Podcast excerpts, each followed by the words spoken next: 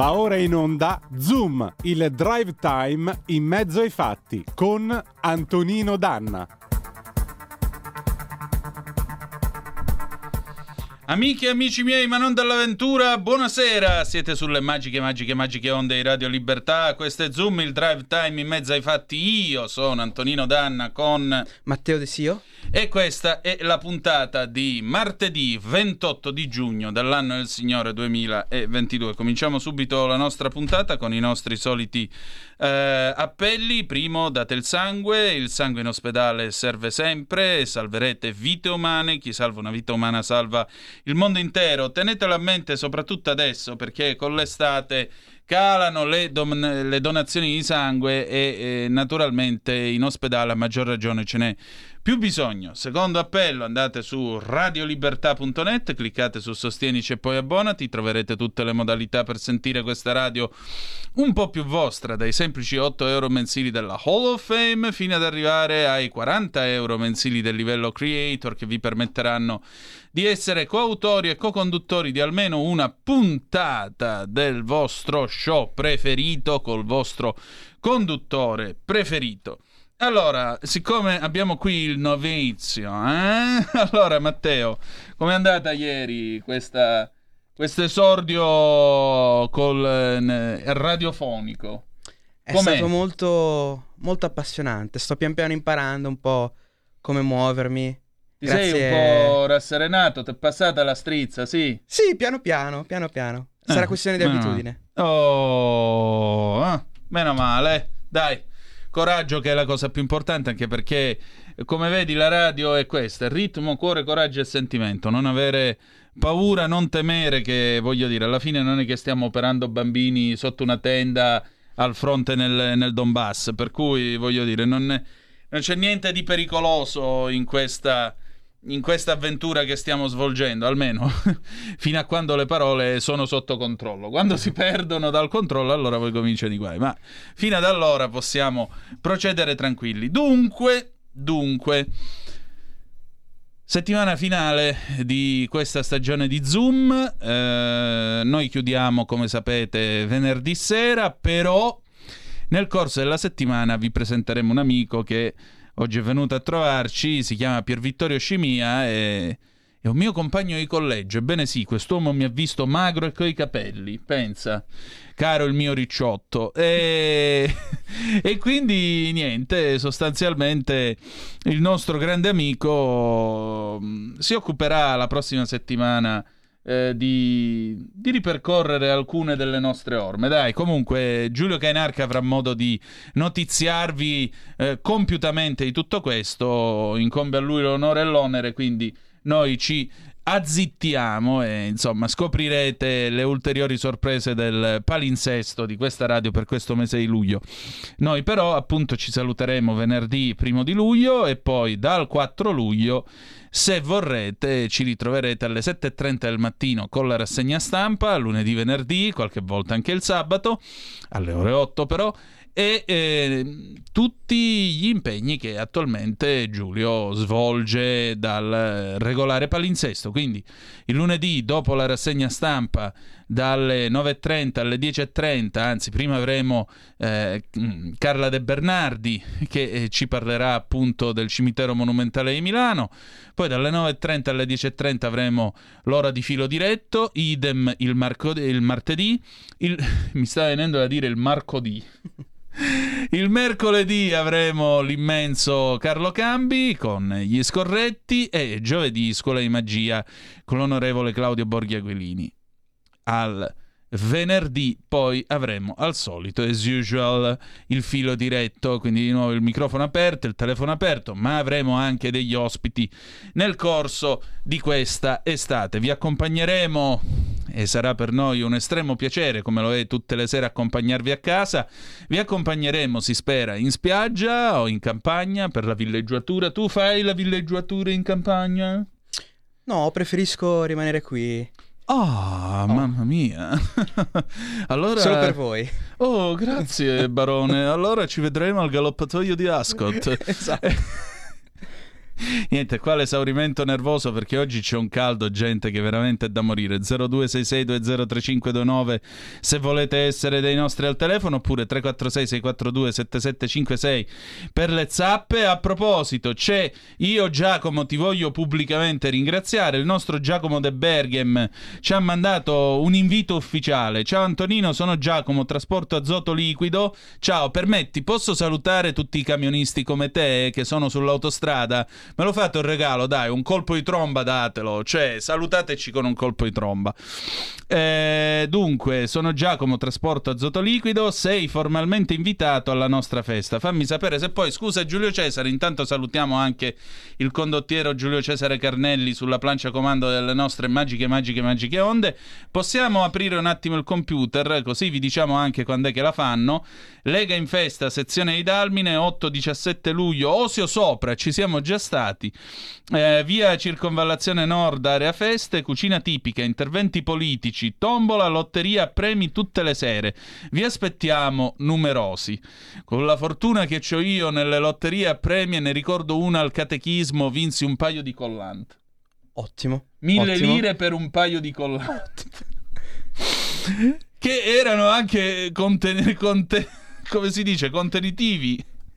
Per cui alla fine mia nonna riuscì a rifilarle a una sua vicina di casa. Vabbè, altri tempi. Ma noi cominciamo perché martedì, martedì sera come sempre si balla. A proposito, alle 20.30 poi c'è Aria Fritta con l'ultima puntata della quarta stagione della Cozza, ragazzi. Quindi non perdete anche quella, perché sapete che è la nostra eh, fiction, eh, eh, la nostra fiction low cost della radio. E naturalmente cominciamo allora con eh, un bel pezzo per darci dentro. I Boys Town Gang, Can't Take My Eyes Off of You, 1982, andiamo.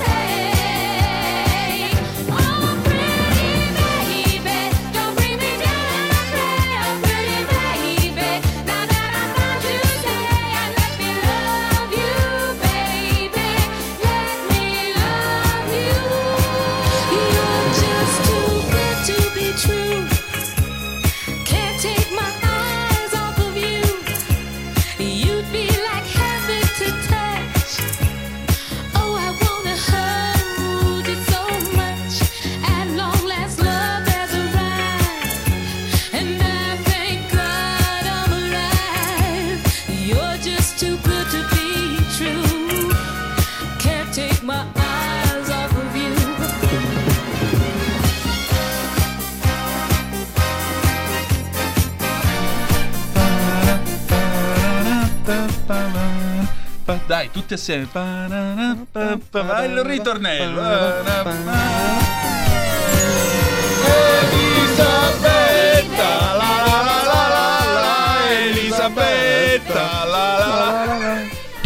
Scusate, eh, di nuovo per un attimo per un varco spazio-temporale il 1995 è l'ora di educazione fisica e scusate, mi è partito un coro che facevamo a quel tempo al liceo, scusate. Bisogna sempre dare manforte. Quindi. Grazie. Ricordati che il 118 ci mette poco ad Certo, arrivare. certo. Ecco. Lo chiamo per entrambi. Ecco, a posto. Siete sempre sulle magiche, magiche, magiche onde di Radio Libertà. Questo è sempre Zoom, il drive time in mezzo ai fatti. Antonino Danna al microfono con voi. Con Matteo De Sio. Oh, il nostro novizio. E allora è il momento del momento, cioè di fronte del blog del nostro immenso Edoardo Montolli. Anche lui. Questa sera è l'ultimo appuntamento, lo ringrazio per essere stato con noi con il suo sguardo veramente al laser eh, su questa società, sull'Italia. E lo voglio ringraziare anche personalmente come professionista, non solo per il contributo che ha dato a questa trasmissione, ma lo voglio, lo voglio salutare e ringraziare anche per un altro motivo, perché eh, il nostro, mh, cioè lui è il- l'editore del libro che io ho scritto nel ricordo del dottor De Donno. È un uomo che ha avuto il coraggio un anno fa di esporsi e di portare in stampa un libro che altrimenti non avrebbe potuto vedere la luce. Quindi io sono veramente grato a lui e a Giuseppe Biselli che hanno fatto veramente le umane e divine cose per far nascere questo piccolo libro coraggioso che si nutre e si alimenta del vizio della memoria, vizio che in Italia non ti perdona nessuno, ma che è l'unico vizio davvero che io vi auguro vi si incancrenisca perché è l'unico modo per impedire che certe vergogne in questo paese si ripropongano. Ma detto questo, eh, che cosa abbiamo stasera nel momento? Vai Matteo! L'ultima trovata del fisco. Multare il calcio balilla. No, dai, il calcio balilla no. In questi due anni e mezzo pensavamo di aver visto tutto. Di tutto. A partire dall'ormai leggendaria frase dell'ex ministro dell'economia Roberto Gualtieri all'indomani del lockdown. Nessuno perderà il lavoro. Era l'11 marzo 2020 e ridevamo già allora. Per non piangere, si intende. Toccò poi ai, ai banchi a rotelle per sconfiggere il virus, ai bonus monopattini che avrebbero dovuto farci risalire la china dell'economia, ai bonus da 600 euro per fare pari e patta con i milioni persi, ma che venivano pure chiesti indietro al- dall'Inps senza motivazioni allegate. Una cavalcata inarrestabile, in un labirinto di, no- di nuove, surreali regole per campare, fino all'idiozia del Green Pass per lavorare che la Repubblica fondata sul lavoro introduceva per prima al mondo, copiando poi l'obbligo vaccinale da storiche culle del diritto come Turkmenistan e Tagikistan. E ancora le piogge di cartelle esattoriali con intimazioni a pagare a 5 giorni per le aziende che, chiuse a forza al governo, non riuscivano a pagare i balzelli. I super bonus a metà che mettevano in ginocchio l'edilizia e il nuovo assegno familiare per ottenere eh, il quale devi oggi dichiarare i soldi di tutti i tuoi conti correnti, carte di credito e prepagate, se e quante azioni possiedi, numero di immobili, soldi all'estero e buoni postali, quanti siete in casa, una settimana di lavoro solo per chiederlo. Con lo scoppio della guerra, ecco arrivare le geniali sanzioni contro la Russia, che però fanno volare il lupo, decollare la vendita di petrolio e gas di Mosca, mentre qui i prezzi si moltiplicano e siamo costretti a fare le rate per pagare le bollette. Tanto da farci pensare che il nostro governo sia il vero alleato di Vladimir Putin. Sì, pensavamo di aver visto tutto. Ogni modo per scandagliare la nostra esistenza in lungo e largo, spiarci con il grande fratello fiscale, l'ultima trovata dopo le mirabili tasse sull'ombra, l'IVA sulle tasse, le sanzioni sulle sanzioni pur di fare cassa. Invece no, mancava qualcosa. Multare il calcio balilla, il pericolosissimo biliardino, insomma, l'ultima frontiera per lo Stato nella lotta contro il mercato nero. Che io sappia, ce l'ha sempre. Giocavamo tutti da bambini, ci giocavano i nostri padri da quando i bambini erano loro. E non ho mai visto baristi sulla spiaggia in periferia fregarsi le mani perché col calcio balilla sì che avrebbero fatto i soldi. Ce n'erano un'infinità che non facevano nemmeno pagare, come all'oratorio. Ti davano il gettone loro, così per compagnia. Bene, è cambiato qualcosa. Antonio Capacchione, presidente di SIB, Sindacato Italiano Balneari, dice Tutti sono tenuti a denunciare all'Agenzia delle Dogane calcio balilla ping pong e flipper, anche se gratuiti, e si deve attendere l'autorizzazione per metterlo in esercizio. In attesa per ogni biliardino la sanzione di 4.000 euro. Siamo alla pura follia. E aggiunge, la legge del 2003. Ma l'interpretazione estensiva anche al calcio balilla e a tutti i giochi senza vincita in denaro è del 2021, con entrata in vigore a giugno 2022. Cioè queste segnalazioni andavano fatte entro il 15 giugno 2022. Così il biliardino è come il videopoker. Non ho parole, altro che semplificazioni burocratiche e fiscali. Siamo alla vessazione, siamo all'assurdo. Perché si deve avere un nulla osta per il biliardino?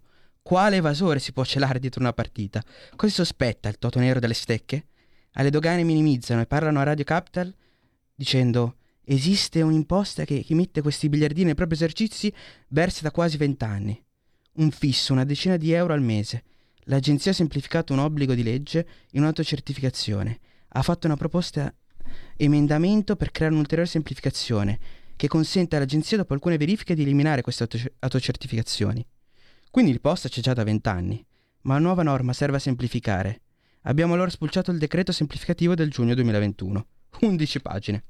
Qualche dettaglio? Tenetevi forte. Il numero di apparecchi instabili è previsto in relazione alle diverse tipologie di punti offerti individuati nell'articolo 7, nonché l'estensione alla superficie degli stessi, secondo quanto riportato nei commi successivi. Nei punti di offerta di quelle lettere A, B, C, D, E, F e H del comma 1 dell'articolo 7 è consistita l'installazione di un apparecchio ogni 5 metri quadrati, sino ad un massimo di 10 apparecchi. Nei punti di offerta di quelle lettere G e D del comma 1 dell'articolo 7 è consentita l'installazione di un apparecchio ogni 5 metri quadrati. Nei punti di offerta di quelle lettere L e N del comma 1 dell'articolo 7 è consentita l'installazione di un apparecchio ogni 5 metri quadrati sino ad un massimo di 4 apparecchi. Nei punti di offerta di quelle lettere K e M del, cor- del comma 1 dell'articolo 7 è consentita l'installazione di un apparecchio ogni 5 metri quadrati sino ad un massimo di 75 apparecchi. Nei punti di offerta di quelle lettere J ed O del comma 1 dell'articolo 7 consiste l'installazione di un apparecchio ogni 2 metri quadrati. Questa è la semplificazione. Munitevi di righello e se avete anche ping pong e flipper chiedete a un, inge- a un geometra per la certificazione che è tutto in regola, perché se sgarrate di qualche centimetro nel posizionarli sono dolori. Alle dogane precisano pure. Non abbiamo mandato agli organi ispettivi di mettere sanzioni perché siamo in un periodo transitorio. Strano perché tutti i giornali hanno riportato che in Puglia, per la precisione un lido di Santa Margherita di Savoia, sia scattata la prima multa. Avranno semplificato la notizia. Chissà, magari il calciobrillo era truccato e ha iniziato a erogare milioni di euro. Possa Dio avere pietà dell'anima di chi ha steso questa norma, perché... Cioè, ma chi l'ha scritta? Furio Zoccano. Magda, tu mi adori?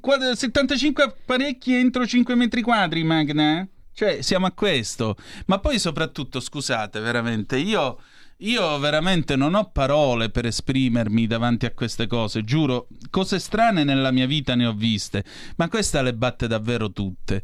Ora, secondo voi, che cosa c'è di pericoloso in un biliardino? In un biliardino, voglio dire. Sai dove l'avevamo il biliardino? L'avevamo in collegio. E facevamo le sfide. A più uno la matricola passava sopra il biliardino. A meno uno la matricola passava sotto il biliardino.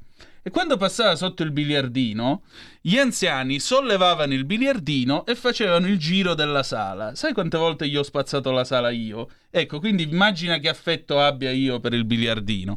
Ma al di là di questo, era anche uno strumento, diciamo, di acchiappo sociale, permetteva di incontrare le studentesse, era un modo anche per superare l'esaurimento nervoso al pomeriggio quando si studiava, si era in sessione, mancava poco all'esame, uno diceva scusa, stacchiamo un attimo, andiamo a farci una partita a biliardino, che era più la scena, più, più le grida. Io ricordo un amico mio che giocava muto nel silenzio più totale, nel caldo più infinito, giocava coi jeans e la camicia impeccabile come un lord inglese e tu gli vedevi proprio tutto il sudore, cioè questo mentre giocava a biliardino sudava, magro com'era, vedevi proprio il filo di sudore che gli arrivava sulla punta del naso e colava per terra, ma lui mezza parola non la diceva fino a quando non vinceva la partita. Ora, al di là di tutto, il biliardino, calcio balilla che dir si voglia, ma davvero qui siamo arrivati all'assurdo che può essere uno strumento di evasione fiscale? Lo chiedo a tutti voi, 0266203529, se volete intervenire per telefono oppure 346 642 7756. Allora, Qual è un altro strumento di evasione fiscale, evidentemente? Perché, tra l'altro, vedete, si citano pure i flipper. Ora, io non vedo un flipper in un bar dal 1976, come minimo. A parte il fatto che il flipper, storicamente, è nato negli Stati Uniti d'America come macchina che, appunto, prendeva i soldi, ma te ne dava anche se vincevi. Quando venne importato in Italia, questa funzionalità venne disabilitata perché c'era una legge, ora non mi ricordo, fatta forse da Mussolini, non mi ricordo quando, che diceva sostanzialmente che era equiparato al gioco d'azzardo e quindi il flipper come gioco d'azzardo non si poteva mettere nei bar. Per poterlo mettere nei bar, niente di meno, il flipper venne ehm, depurato della possibilità di dare indietro i soldi o comunque di dare dei premi in denaro per i vincitori e l'unica soddisfazione che è rimasta a tanti e che lo stesso Stefano Benni ha raccontato in quel bellissimo libro che è Bar Sport e anche in quel film carino che porta lo stesso nome, Bar Sport, Sport con Claudio Bisio. Comunque il libro è del 76. E voglio dire... Ha dato semplicemente la possibilità a tanti, come insegna Carlo Verdone anche in eh, Troppo Forte, il flipper è come l'amplesso, te gli devi dare flipper. Cioè queste cose così, arrivare a fargli il giro e poi col famoso pennarello scrivere il proprio nome sulla testata del flipper per dire sono arrivato a un milione di punti. Basta, queste erano le soddisfazioni del flipper. Ora io vorrei capire. A parte il fatto che il flipper oggi non lo usa più nessuno, se tu fermi uno di 15 anni e gli dici ma tu ci giochi a flipper? Eh? Al massimo quello online, avranno trovato qualche giochino online. Sì, se l'hanno visto. Io mi ricordo c'era sotto DOS, niente di meno, immagina quanto so vecchio io. Tristan, ve lo ricordate? Tristan Pinball che si caricava dal DOS. C'era quello e poi venne tutta la raccolta dei flipper per Windows 95 che era nelle, nei Microsoft Games. Ti sto esatto. parlando di 26. Tu manchi eri nato quando c'erano i flipper del, de, di Windows 95. Però voglio dire, sta roba qua, eh, eh, Pinball Wizard si chiamava. Cioè, eh, sta roba qua ormai è completamente sorpassata, purtroppo aggiungerei. Mm-hmm. Ma se c'è qualcuno tra voi che è stato campione di flipper, per favore fatecelo sapere perché preferiamo celebrare i campioni ignoti dei veri bar, quelli belli della provincia italiana negli anni 70, dove si entrava e si faceva la pesca col boero, 50 centesimi e ti davano il boero. Sai che ultimamente sono riuscito a vincere un portachiavi con la pesca col boero. Mica male, mica male. eh sì, beh, oppure vinco il boero supplementare, però so buoni, so buoni i boeri. Eh, cioè, tutta questa roba qua, questa Italia qua, arrivare a tassarla perché sospetta di evasione fiscale, ma che cosa te vade un biliardino? Ma che poi da giovane, so dirla Ma tutta, tu ci giochi al biliardino? Tantissimo, anzi, era proprio un mezzo per noi ragazzi, magari per non... Per, per noi ragazzi, rimanere... quanti anni hai tu? per noi giovani, tra virgolette, eh, per non rimanere del surf, sì, prego. Esatto. Per non rimanere poi fissati su, sullo smartphone o comunque isolati al mare. Anche, è un mezzo che anche oggi, che anche oggi è un mezzo di aggregazione fondamentale nelle spiagge. Esatto. Quindi da esatto. giovane mi appello che venga, diciamo, cambiata la norma. Eh, appunto, anche perché non ha assolutamente senso. Poi pensate a tutti questi, eh, a tutti questi Mm, come si chiama, lidi sulla riviera o eh, la riviera adriatica o quella ligure e così via. Generalmente c'è la doccia, quella gettone, parliamone, e poi c'è il biliardino. Una volta c'era anche il jukebox 100 lire tre canzoni. Ma buon Dio, ma davvero vi sembra così pericoloso il biliardino? Fonte di depravazione fiscale. Abbiamo una telefonata, pronto chi è là? Pronto, ma ciao Antonino. Maestro. Allora, Ben trovato. Ora, allora, ti dico, parlavi del flipper. Dimmi che sei stato campione di flipper. Bravissimo, e come, come fai a saperlo? Eh, ho sentito un certo compiacimento quando hai detto il, parlavi del flipper. Dai, allora, raccontacelo un po'. Te lo racconto io. Hanno, hanno mille, mille 900 e 1900 che stavo, ero quasi, non ero ancora quasi militare. Mm. Quindi calma, io sono del 51 anno di nascita. Ecco, ho 71 anni oggi. Allora ti Auguri. parlo di... Ma per carità. Allora ti dico, all'epoca, quando avevo eh, diciamo 18-19 anni, anzi quando ho comprato la prima macchina con i miei soldi lavorando, da quando avevo 15 anni era un 850 coupé. Ah, ci siamo trattati bene perché di solito si comprava la 500 e la Fiat dava il No, no, famoso no, no. plaid. Io, io ho avuto la fortuna di avere un buon lavoro subito e ti garantisco che ho avuto un, un buon, un buon, un buon mazzo, d- diciamolo così. Ho Eh, trovato un l'850 lavoro coupé era tanta roba. buono. No, no, no, ho trovato un buon lavoro che guadagnavo bene perché ero capace di farlo. Oltretutto, non è che qui, qui, qui non è che mi vanto, eh, scusatemi. No, Voglio bravo, onore al merito. Cazzo ci manca. Eh. Poi oh, qui io quello che facevo lo facevo per dovere. Ecco, Dimmi che Allora. l'850 l'avevi verde bottiglia.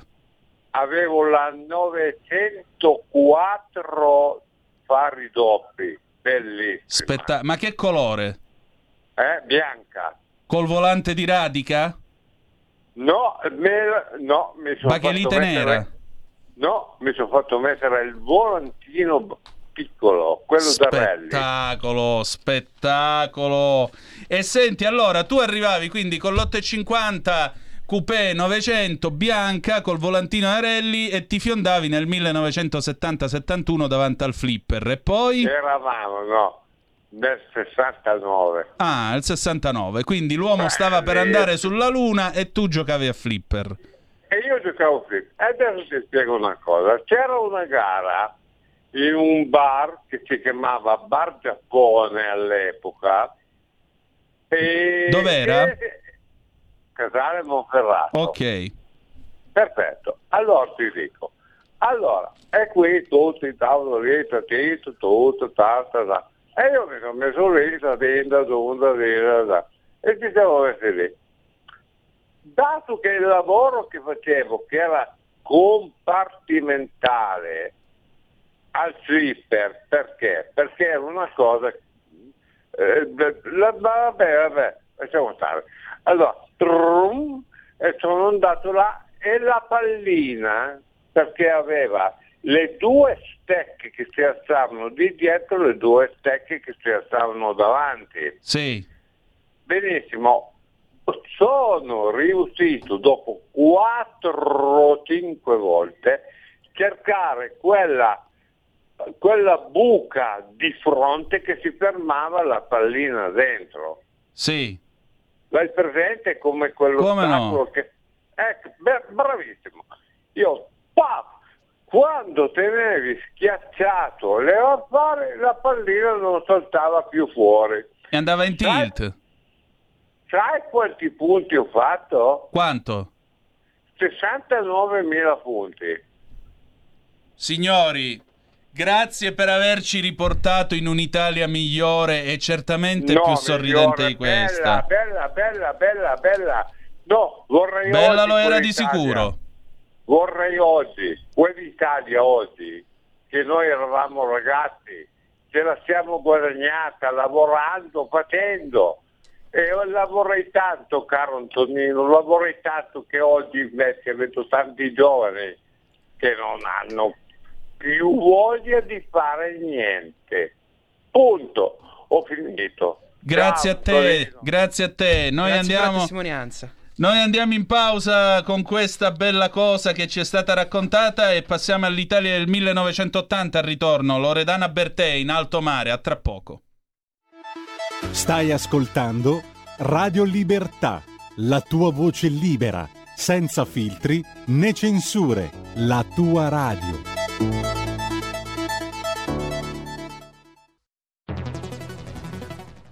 La radio è sempre di più ovunque. Io la radio la ascolto in auto con tutti i nuovi programmi, perché ho la radio DAB. E tu? Io al lavoro ascolto la radio dal mio computer. E tu? Io a casa l'ascolto dalla mia TV. E tu? Io l'ascolto dal mio telefonino, con Radio Player, l'app delle radio italiane. E tu? Io la radio l'ascolto con lo smart speaker. Oggi 35 milioni di italiani ascoltano la radio così. E tu? La radio, ovunque, sempre di più. Anche Radio Libertà è su Radio Player Italia.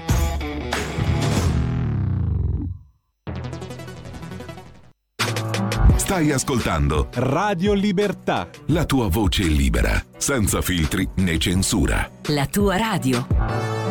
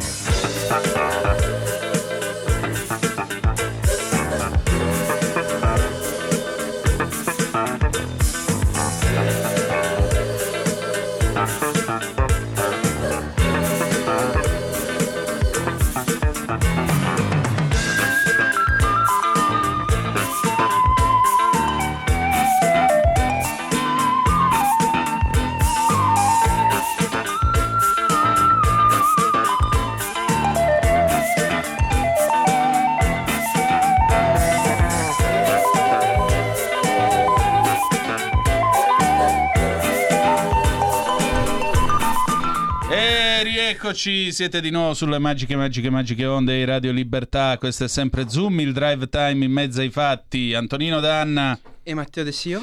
al microfono con voi per questa puntata di martedì 28 giugno 2022. Permettetemi, io devo raccogliere un grido di dolore che arriva da una località marittima di cui non faremo il nome per garantire la privacy di chi sta lanciando questo grido di dolore. Eh, andare al mare per fare il bagno, ma fare il bagno in un altro modo. La nostra povera Noemi, che salutiamo, che è andata al mare sperando di fare i bagni, si è beccata l'acquazzone. Salutiamo Noemi Cuspatune. Lo sai che lei è una brava spadaccina, porca miseria, brava davvero, fa la scherma medievale. Cerchiamo di non farla arrabbiare allora. appunto, non bisogna farla arrabbiare perché se acchiappa un spatone poi è un problema. Comunque, la salutiamo volentieri, salutiamo ovviamente tutti i nostri ascoltatori che ci hanno scritto, in particolare c'è qua Giovanni che al 346 642 7756 ha mandato una zappa, giocatore di flipper, due punti, state a sentire perché è un ritratto perfetto, sei stato bravissimo. Jeans Levi's, t-shirt bianca, pacchetto di Marlboro incastrata nella manica, questa era sempre tattica. Oppure se ti ricordi, Giova, se ne mettevano nel calzino, ma di solito nel calzino ci finivano le Muratti Ambassador, che però erano più, diciamo, più di livello, oppure le nazionali, quelle verdi esportazione, o le alfa anche, non nel senso di automobile, incastrata nella manica. Se era bravo, ti toccava aspettare un bel po' prima che finisse. Tanto, tanto tempo fa. Allora, facciamo una bella cosa, dai, al 346 642 7756. Fateci un regalo, mandateci una foto di voi al biliardino. Dai, dimostrate di essere degli evasori fiscali se avete coraggio. Fatelo perché l'Agenzia delle, delle, Entrate stasera ha chiesto il nostro aiuto, quindi denunciatevi, fatevi una foto al biliardino e mandatecela al 346 642 7756 o anche un video mentre state giocando a biliardino e ascoltate Radio Libertà, dai, perché è necessario avere tutto questo. Maestro condottiero, mio condottiero Giulio Cesare Carnelli, era qualcuno per noi? No. Benissimo, ma tu ci giocavi al biliardino? E, e se fai Sì, così sì, con la testa giocavo. la radio non ti No, vedono. sto cercando di risolvere Eh. un problema che mi si è il- lo schermo del computer è diventato tutto nero ed è un problema che fra due minuti dobbiamo mandare l'intervista con Consuelo Locati. Ah, ecco, è perché si è offeso perché parliamo di un divertimento analogico mentre lui offre un divertimento digitale, di conseguenza l'invidia lo fa ragionare in questo modo. Francesco Chiara Cris Bocchetto, ciao Francesco, ma il riff sleppato di basso del brano El Liberté meraviglioso, ma secondo te qua mettiamo musica che fa schifo? Non l'ho capito io. Cioè, veramente, arrivi, ti presenti in questo programma e ti permetti di insinuare. No, non lo ha insinuato. Francesco è un caro amico. Eh sì, è qualcosa di spettacolare il riff sleppato di basso di In alto mare di Loredana Bertè. Penso che nell'estate del 1980, quella calda estate. in- nella quale, eh, tra l'altro, la storia non mancò di far girare drammaticamente le sue ruote, vero o no, maestro? Tu che sei uno studente di storia. Sì. Eh, eh, Sì, que- sì, sì. basti solo ricordare, appunto, ieri ne abbiamo ricordato uno, Ustica, il 2 di agosto ricorderemo eh, Bologna e, e naturalmente nell'estate del 1980 il mondo cominciava a cambiare e cominciava ad accelerare, cominciava ad andare forte perché eh, cominciava ad arrivare anche la tecnologia dal 75 in poi era stato il tempo di Space Invaders, i primi arcade nei bar, ve lo ricordate Space Invaders? Poi nel 1980 un- uno, scienziato, uno scienziato, un programmatore giapponese, guardando una fetta di pizza che era stata tagliata via, cioè era una pizza tonda, gli avevano portato la pizza tonda e lui aveva tirato via una fetta di pizza. E guardando questa, questa parte che era rimasta della pizza ebbe l'idea e inventò un gioco la cui musichetta è nelle orecchie di tanti di noi. Io non la riprodurrò perché non la so fare. Comunque, questo gioco era Pac-Man. Un E gioco immortale. Esatto, e nell'82 nacque anche questo pezzo Pac-Man Fever che è citato dai Griffin, la canta Brian in, uno- in una puntata dei Griffin. Eh, Pac-Man col famoso livello che non si sa chi ci sia arrivato per davvero, c'è una, le- una delle prime leggende, una delle prime fake news eh, dell'elettronica risale all'82, si parla di un ragazzino di 8 anni o 10 anni che a quanto pare aveva completato l'ultimo livello di Pac-Man e aveva ricevuto una lettera di congratulazioni niente meno che da Reagan, però quanto pare non è assolutamente vera questa cosa. E naturalmente Pensa, nel 1980 cominciavano a cambiare le cose anche perché c'erano già i primi computer. Era uscito l'Apple 1 nel 76, l'Apple 2 l'anno dopo e quindi già c'erano i primi computer veri, personal computer. L'81 uscirà il, il PC dell'IBM. Nell'estate dell'80 Bill Gates si assicura il, il DOS. Disk Operating System. Quanti di noi davanti a un computer acceso negli anni 80 e anche nei primi 90 siamo rimasti sbigottiti quando abbiamo visto quella scritta a caratteri verdi fosforescenti C due punti maggiore D? E quella roba là, o A due punti maggiore D, e quella roba là era, voleva dire, sono il computer, ti sto ascoltando, dammi dei comandi. E tu li dovevi scrivere, se sbagliavi la sequenza era finita. Le grida andavano alle stelle, specie se sbagliavi comando. Qualcuno ogni tanto per scherzo diceva scrivi format, quello scriveva format, ammaccava invio e cancellava tutto quanto, insomma Divertimenti, divertimenti, divertimenti, guarda. Va bene, allora, perché ho ricordato in alto mare? Perché adesso ci facciamo un po' più seri però dopo i frizzi e i lazzi. In questo faccia a faccia noi chiudiamo, mm, facciamo il il punto della situazione, ma non è che chiudiamo questa storia perché continueremo a raccontarla ovviamente. A proposito della ricerca di verità e giustizia che Sereni e Sempre Uniti, l'associazione che rappresenta i parenti e le vittime di Bergamo, eh, sta conducendo per avere appunto per sapere per quale motivo in Italia abbiamo avuto qualcosa come 280.000 morti da Covid e proprio per questo c'è qualcuno che davanti a un tribunale, sia civile che penale, sta cercando di avere giustizia. Questo qualcuno lo conoscete tutti, è l'avvocato Consuelo Locati, io la chiamo Lerin Brokovic italiana, e beh, insomma, in questa conversazione che abbiamo avuto questa mattina abbiamo fatto il punto della situazione. Giulio Cesare Condottiero, se sei pronto possiamo andare allora. Mandate le vostre considerazioni al 346 642 7756 per i vostri WhatsApp, WhatsApp che dir vogliansi. E a dopo.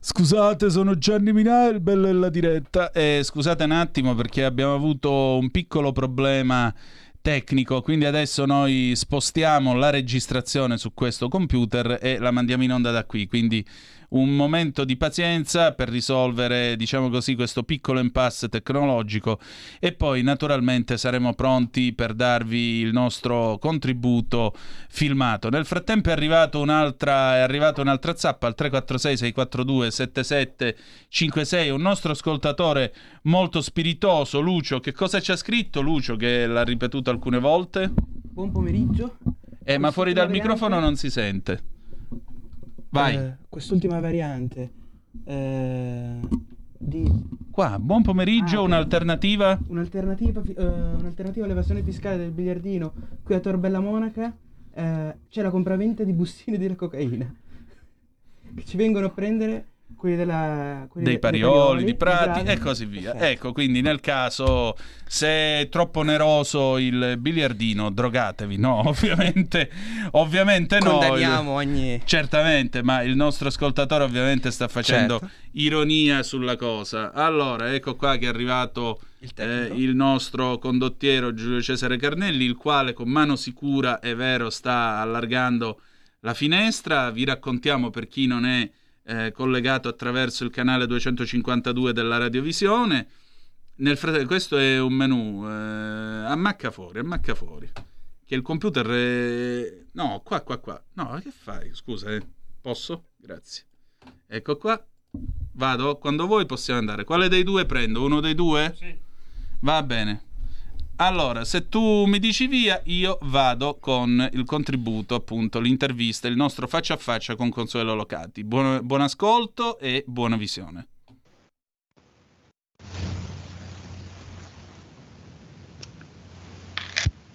E buonasera, allora, torna con noi questo martedì 28 di giugno l'avvocato Consuelo Locati che voglio ringraziare ancora una volta del suo tempo e della sua pazienza e soprattutto torna perché in questa ultima settimana di programmazione di questa stagione di Zoom eh, abbiamo seguito come sempre la lotta di sereni e sempre uniti per avere verità e giustizia per quella che loro hanno giustamente definito la strage di Bergamo e dell'Italia, cioè i, le vittime da Covid e dalla cattiva gestione che è stata fatta di questa emergenza. E allora, avvocato, a che punto siamo arrivati? Facciamo il punto per chiudere questa stagione e ritrovarci poi dopo le vacanze. Che cosa, a che punto siamo arrivati e che cosa sta succedendo nei palazzi di giustizia? E intanto buonasera, grazie per l'invito, è sempre un piacere e un onore essere, essere vostra ospite.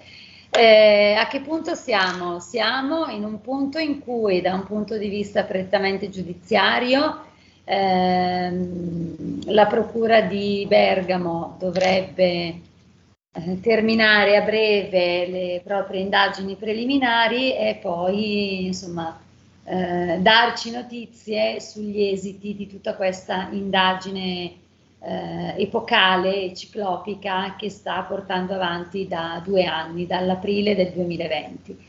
Da un punto di vista civilistico, eh, ricordo insomma eh, la prossima udienza di questa causa civile radicata avanti al Tribunale di Roma è fissata per gennaio del 2023.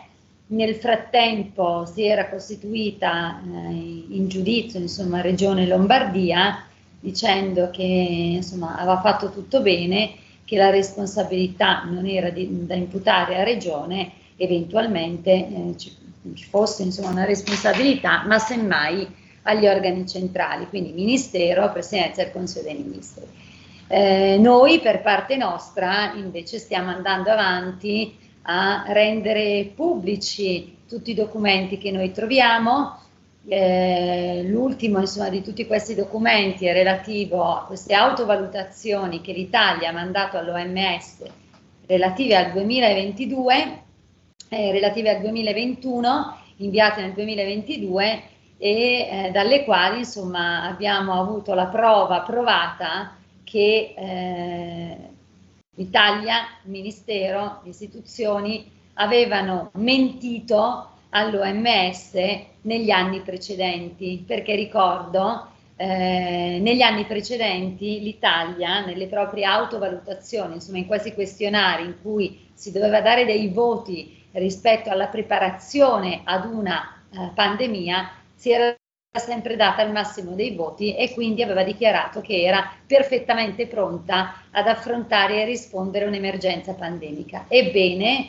eh, in queste nelle ultime autovalutazioni, in questi ultimi questionari eh, relativi al 2021, eh, esattamente dopo eh, un anno eh, di ehm, insomma, attività volte a potenziare quello che era il sistema sanitario, ecco, noi ci siamo valutati gravemente insufficiente. Questo cosa significa? Significa che se a distanza di due anni con tutti gli interventi ancora siamo eh, insufficienti gravemente in materia sanitaria, evidentemente eh, noi abbiamo sempre dichiarato quello che eh, non era vero nelle autovalutazioni precedenti quando ci eravamo dati il massimo dei voti. Ehm, domani abbiamo organizzato una grande tavola rotonda eh, sulla, eh, sulle lezioni apprese dalla, dalla pandemia, perché eh, se da una parte noi continuiamo a lavorare e a cercare, insomma, eh, a fare ricerca e rendere pubblici i risultati poi delle, delle, di queste ricerche per capire eh, cosa non ha funzionato nella pandemia, noi dobbiamo anche guardare avanti, dobbiamo imparare e fare qualche cosa in modo tale che non si ripetano gli errori che sono stati commessi, eh, ma che si sia poi pronti in vista di, eh, di, future pandemie, perché future pandemie poi ci saranno.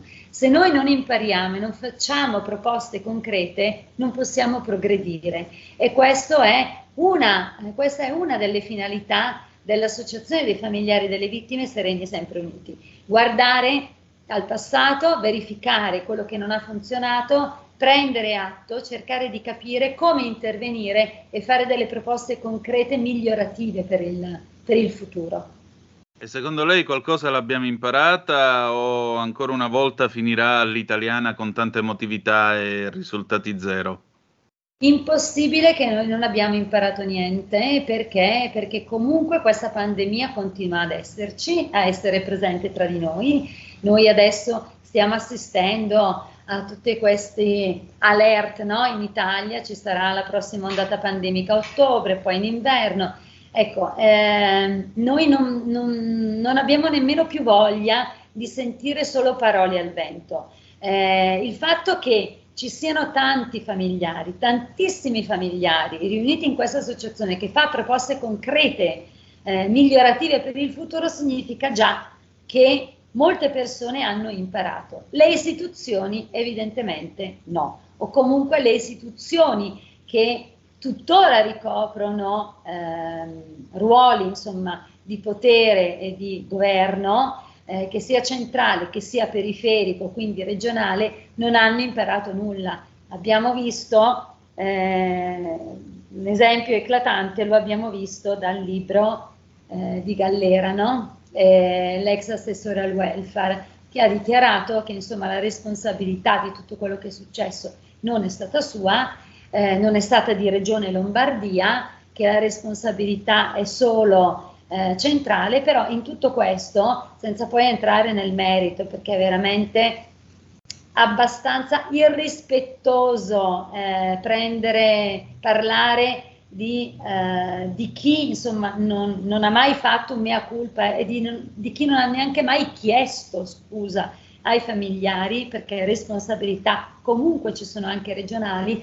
Ecco, eh, noi mh, credo che eh, dobbiamo bypassare no? questa, questa, parte eh, istituzionale eh, che insomma, dà la prova che le istituzioni non hanno imparato niente, ma noi eh, abbiamo la responsabilità no? di conferire determinati incarichi alle istituzioni e credo che i cittadini, gran parte dei cittadini, abbiano imparato molto da tutto quello che è successo. Questo è poco ma sicuro. Ma eh, dal suo punto di vista, dalle sudate carte del diritto, dalle, dai giri che fate con eh, Sereni e Sempre Uniti, perché veramente ci mettete un impegno ammirevole nel presentare anche il libro con le vostre testimonianze, quel che resta di una vita. Che impressione avete degli italiani? Gli italiani che cosa hanno imparato di tutto questo o semplicemente c'è voglia di rimuovere ciò che è stato? Ma sicuramente c'è una parte di tentativo di rimozione che credo che sia anche abbastanza naturale. Eh, dall'altra però eh, io credo che tanti cittadini, tanti italiani abbiano ricominciato un pochino anche attraverso di noi, no? vedendo quello che stiamo facendo, a ehm, usare eh, le proprie cellule grigie, le celluline grigie di Poirot. Io credo che un minimo di capacità di critica e di autocritica gran parte degli italiani ce l'abbiano. Esiste poi, eh, soprattutto in, eh, diciamo, mh, eh, collocazioni geografiche dove questa pandemia non è arrivata a colpire così violentemente, è un po' più difficile arrivare a analizzare, ad avere eh, un po' di senso critico no? rispetto a, sono, a quelli che sono stati gli atti posti in essere dalle istituzioni. Ma io confido molto che tutti gli italiani adesso eh, abbiano ben contezza che quello che è successo non è stato uno tsunami che ci ha colpito e noi poverini siamo stati i primi a essere colpiti e non abbiamo colpa. Io credo che tutti gli italiani adesso abbiano veramente la consapevolezza che seppure è stato un evento catastrofico, sicuramente imprevedibile sotto tanti punti di vista, però la strage c'è stata perché noi, le istituzioni, non avevano fatto come preparazione quello che in realtà avevano l'obbligo giuridico e anche morale di fare. E quindi siamo stati colpiti ancora più gravemente di quanto non avremmo potuto essere colpiti se fossimo stati pronti. Qual è stato il momento più difficile in quest'anno e qual è stato quello che le ha dato più speranza? Non nel senso di ministro. Ma il momento più difficile è, è un po' difficile, scusate il gioco di parole, il giro di parole eh, da individuare. Sicuramente, eh, e per quanto mi riguarda, il momento più difficile è quello che si ripete ogni volta che ci sono rappresentanti politici, perché qua si parla di rappresentanti politici che eh, non fanno altro che ignorare oppure eh, dare ulteriori schiaffi in faccia eh, ai cittadini. Eh, il 18 marzo del 2022 è stato ehm, eh, la giornata insomma, di, nazionale di commemorazione delle vittime del Covid noi da due anni, come rappresentanti di centinaia di familiari delle vittime del Covid, non siamo nemmeno stati interpellati e questo perché noi non rappresentiamo, secondo alcune istituzioni, nessuno, non siamo rappresentativi.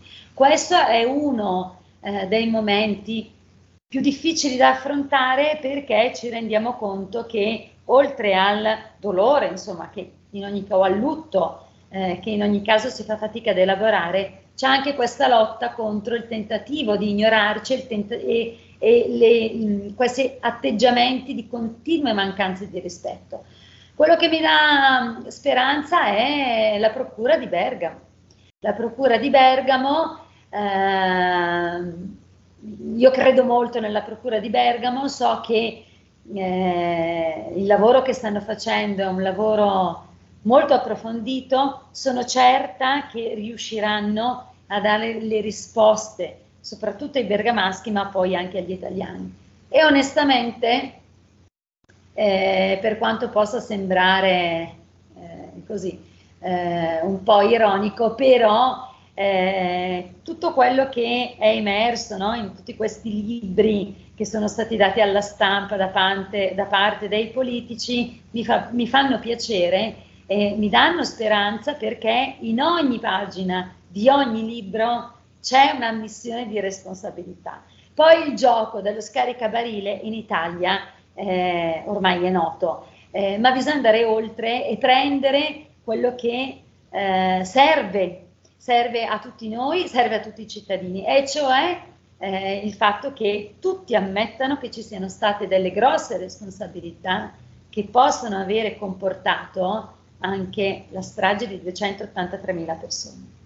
Ecco appunto, diciamo 283.000 perché una delle cose che voi spesso avete sottolineato è che dal vostro punto di vista eh, il conteggio delle vittime da Covid in realtà sarebbe ben inferiore rispetto a ciò che è reale. Sì, ma questo non lo diciamo solo noi, ci sono i dati dell'Istat pubblicati gli ultimi sono stati pubblicati mi pare a marzo di quest'anno, adesso dovrebbero arrivare probabilmente anche quelli di giugno, però di fatto questo è. C'è stato, abbiamo assistito no, per tanto tempo a queste disquisizioni sul numero dei morti, su, su, sul numero reale, sul numero fittizio, su quello, insomma, è importante ma è anche poco importante, no? eh, quello che conta è che almeno secondo gli ultimi dati le vittime sono centinaia di migliaia e, e questo bisogna ricordarlo, perché questo tentativo di rimozione, eh, sostenuto anche da tutti questi tentativi di riscrivere la storia per come si è verificata davvero, eh, insomma, non, non, non può essere fatto passare nel silenzio. Quindi noi dobbiamo continuare a rilevarlo perché non si deve dimenticare. Senta, è l'anno 2023 o 2025, una bella mattina ci sono state le sentenze, l'indomani mattina lei si sveglia nel soletto a Bergamo e che fa? Respiro, perché in questi due anni eh, noi non abbiamo più respirato, non abbiamo respirato a pieni polmoni, non ce la facciamo. Eh, perché il pensiero è sempre volto a cercare di arrivare a dare giustizia, giustizia alle vittime e giustizia ai familiari. E nel momento in cui eh, arriverà, perché arriverà questo momento in cui verrà fatta giustizia, ma eh, noi cominceremo a respirare. Ma giustizia in senso lato del termine, sicuramente le sentenze eh, sono indicative, no? sicuramente la giustizia è delle sentenze, ma è anche una giustizia molto più ampia. La giustizia significa eh, aver ottenuto un risultato e aver ottenuto soddisfazione eh, in, nella lotta che stiamo combattendo. No? Eh, è una questione di principio eh, che va oltre, va anche oltre no? Eh, la giustizia materiale. Beh, certamente, non saranno certo i rimborsi a riportare in vita le, tutti i cari che avete perso, però è importante far passare il principio di dire una volta per tutte, io credo, ci sono sentenze di tribunale che dicono che questo paese ha sbagliato e questa cosa si sarebbe potuta gestire meglio. Senta, il 29 giugno alle 16 siete al castello di Malpaga, lezioni apprese dalla pandemia da Covid-19. Che sì. cosa farete in questa tavola rotonda? Che cosa, perché poi vedo che presenterete appunto quel che resta di una vita, ci sarà a moderare la serata l'amica e collega Jessica Costanzo di Valseriana News, quindi direi che andiamo proprio al cuore delle ferite che ancora stentano a rimarginare. Ma noi è, eh, diciamo che questa è una tavola rotonda eh, molto impegnativa, ma anche eh, da un certo punto di vista eh, molto simbolica, no? per cui noi da tutto quello che è successo ehm, facciamo delle proposte, come dicevo prima, eh, analizzando insomma quello che è successo, ehm, proposte che coinvolgano tutti gli ambiti della società, perché non c'è solo la parte sanitaria, c'è anche la parte eh, economica, la parte dell'economia, la parte eh, banalmente no, dell'istruzione, quindi eh, quando c'è una pandemia, la pandemia coinvolge tutti i settori della società civile, non solo quello sanitario. Eh, e quindi noi analizzando eh, questi aspetti, non tutti chiaramente perché eh, non possiamo, però eh, diciamo gli aspetti più importanti no, della, della, della, società civile, eh, facciamo un'analisi e diamo contezza di quello che dovrebbe essere fatto eh, a livello di riforme, riforme concrete, normative, legislative, economiche, mm, per cambiare quello che è un sistema che si è dimostrato fallimentare e non solo in ambito sanitario. All'interno di questo ci sarà la presentazione del libro dei familiari delle vittime, quello che resta di una vita, perché? Perché loro rappresentano, i familiari che hanno scritto questo libro, rappresentano tutti gli italiani e eh, sono l'emblema del coraggio e della volontà di riformare quello che non ha funzionato.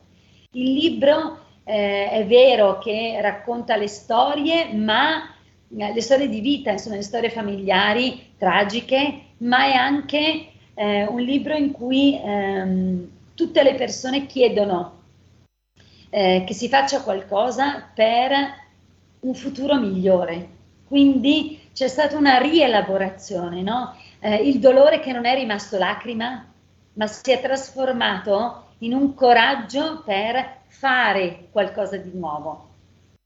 E quindi possiamo dire che è questo quel che resta di una vita? Sì, il cambiamento. Quello che resta di una vita è il cambiamento, la trasformazione del dolore nella... Eh, neanche una speranza, perché la speranza è sempre molto teorica, nella concretezza, ecco, di un cambiamento reale. Grazie. Grazie. Grazie. Grazie a lei. Stai ascoltando Radio Libertà, la tua voce libera, senza filtri né censure, la tua radio.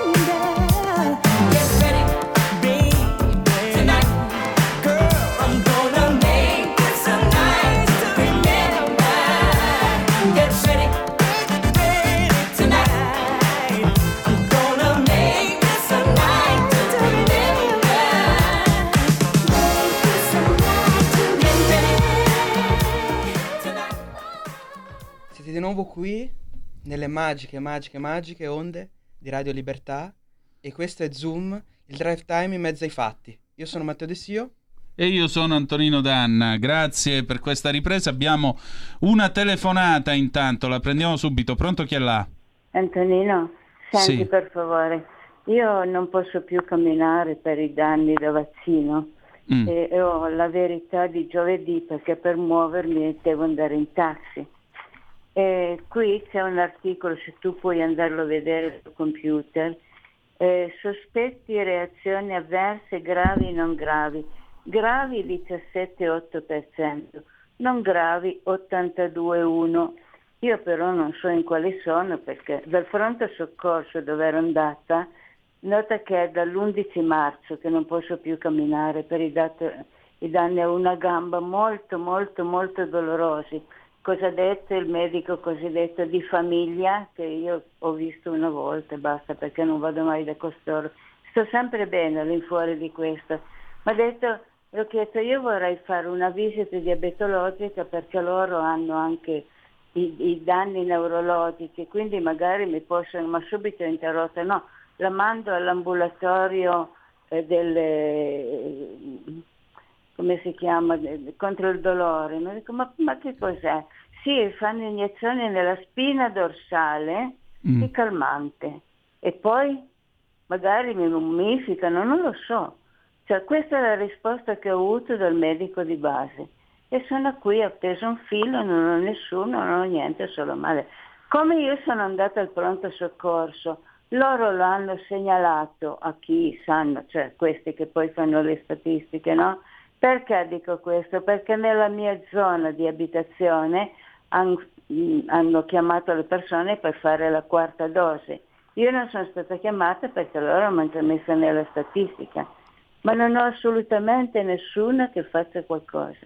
Io te lo segnalo, se vuoi ti lascio il numero di telefono. Ma scusa, ma tu dove vivi? Perdonami. A Pinerolo, io sono una torinese ma sono trasferita qui da qualche anno perché... E non puoi andare in un altro ospedale, vista la situazione, perché io non sono medico, quindi non saprei No, proprio come parlando. indirizzarti. Cioè, ne stiamo Mm. parlando. Ma guarda che questo è di tutta Italia, non è di Pinerolo, eh. Sì, ma il problema alla gamba ce l'hai tu, non ce l'ha tutta Italia, quindi la cosa più importante è che Ma stia ne- bene tu. Ma ne avranno altri. Io come faccio ad andare se mi sposto in taxi?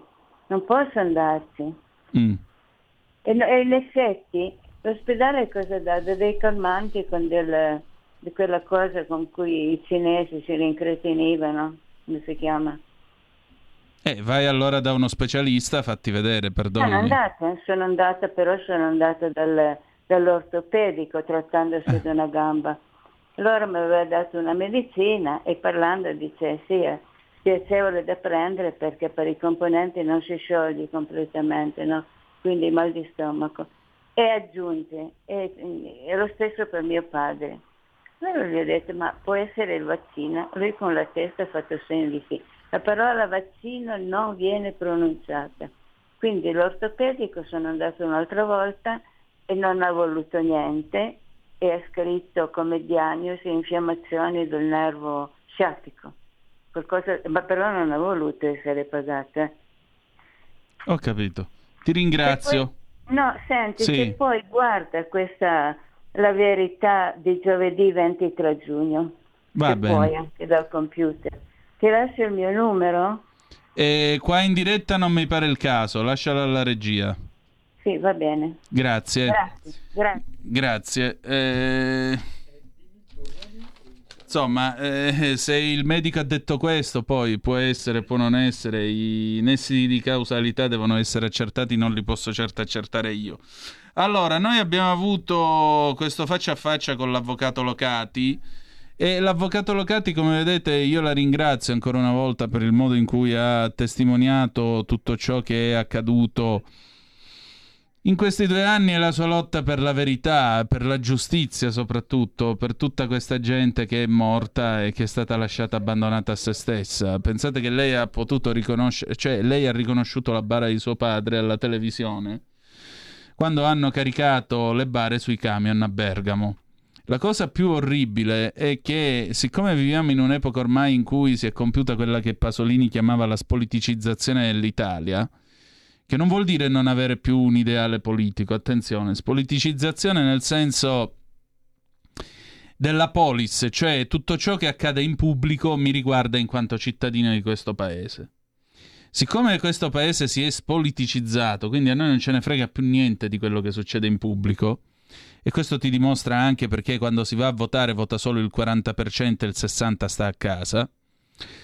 E naturalmente eh, questo che cosa, che cosa, produce? Produce il fatto che se c'è questa cristiana che piglia e ti dice mio padre era su quel camion, T'arriva il classico esperto che gliel'ha detto suo cugino e, gli, e, le dice: No, tuo padre non c'era perché era tutto falso. Perché io, i miei parenti, eh, non c'ho nessuno che è salito lì, non conosco nessuno che è stato caricato sul camion.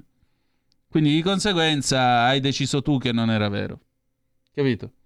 E qui entra in gioco un discorso che a te, peraltro, che, avvi- che studi la storia, e questo renderà il lavoro degli storici di domani, tra vent'anni, nel 2070 probabilmente, renderà il loro lavoro molto più grave perché il limite tra palle e verità, tra ciò che è accertabile, vero o verificabile, che è il dovere del giornalista, perché gli storici lavorano 50 anni dopo i fatti, i giornalisti sono gli storici del presente il fatto, mh, questa, questa sovrapposizione di palle da fonti non ben identificate, che dicono tutto il contrario di tutto perché non ce lo dicono, questo è il risultato.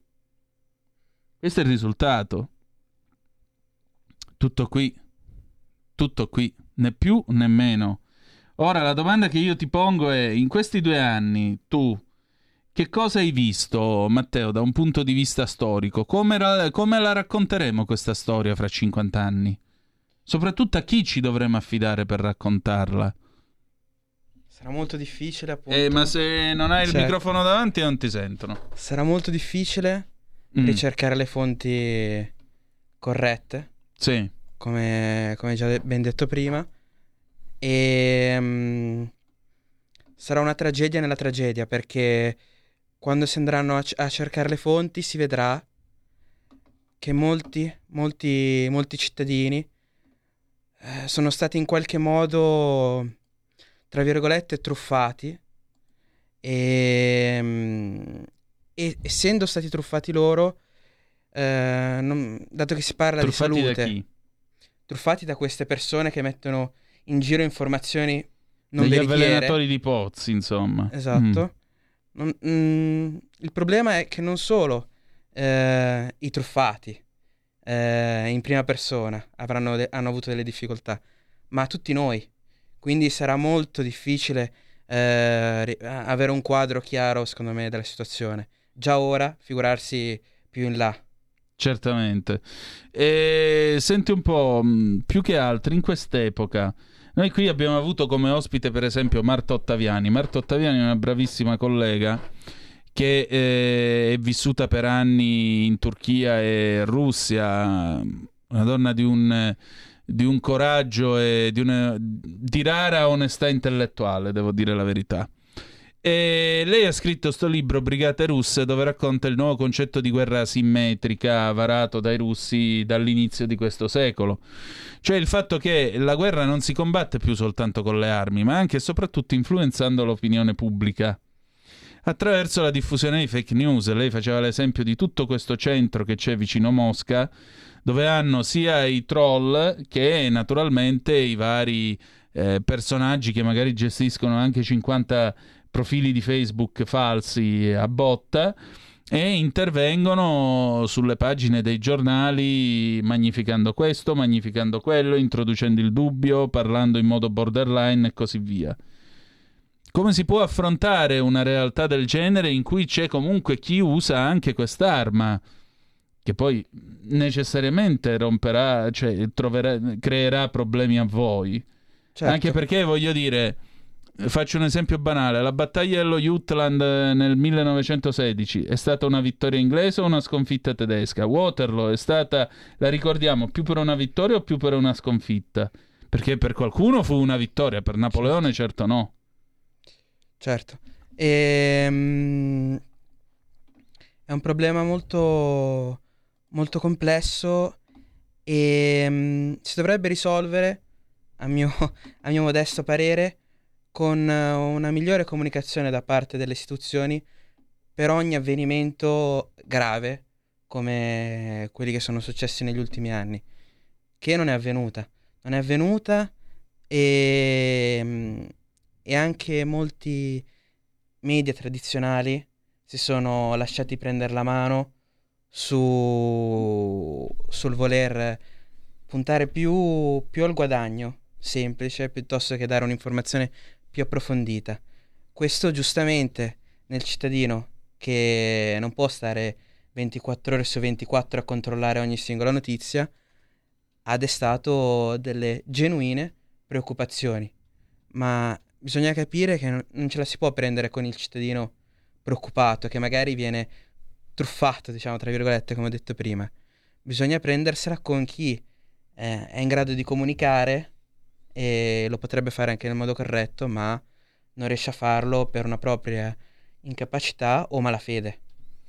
Certamente, senti 0266203529 se volete essere dei nostri per telefono oppure 346-642-7756. Come vedete discutere di storia pone drammaticamente ancora una volta il tema del, del gioco di specchi che ormai fa parte della società nella quale viviamo, nella quale ormai non si riesce più a capire dove sia il vero, dove sia il falso o comunque dove sia la possibile verità, perché una delle cose fondamentali del mestiere del giornalismo. Questa la diceva sempre Enzo Biaggi. Cerca la possibile verità, non la verità con la V maiuscola, perché tu non firmi con lo pseudonimo Gesù.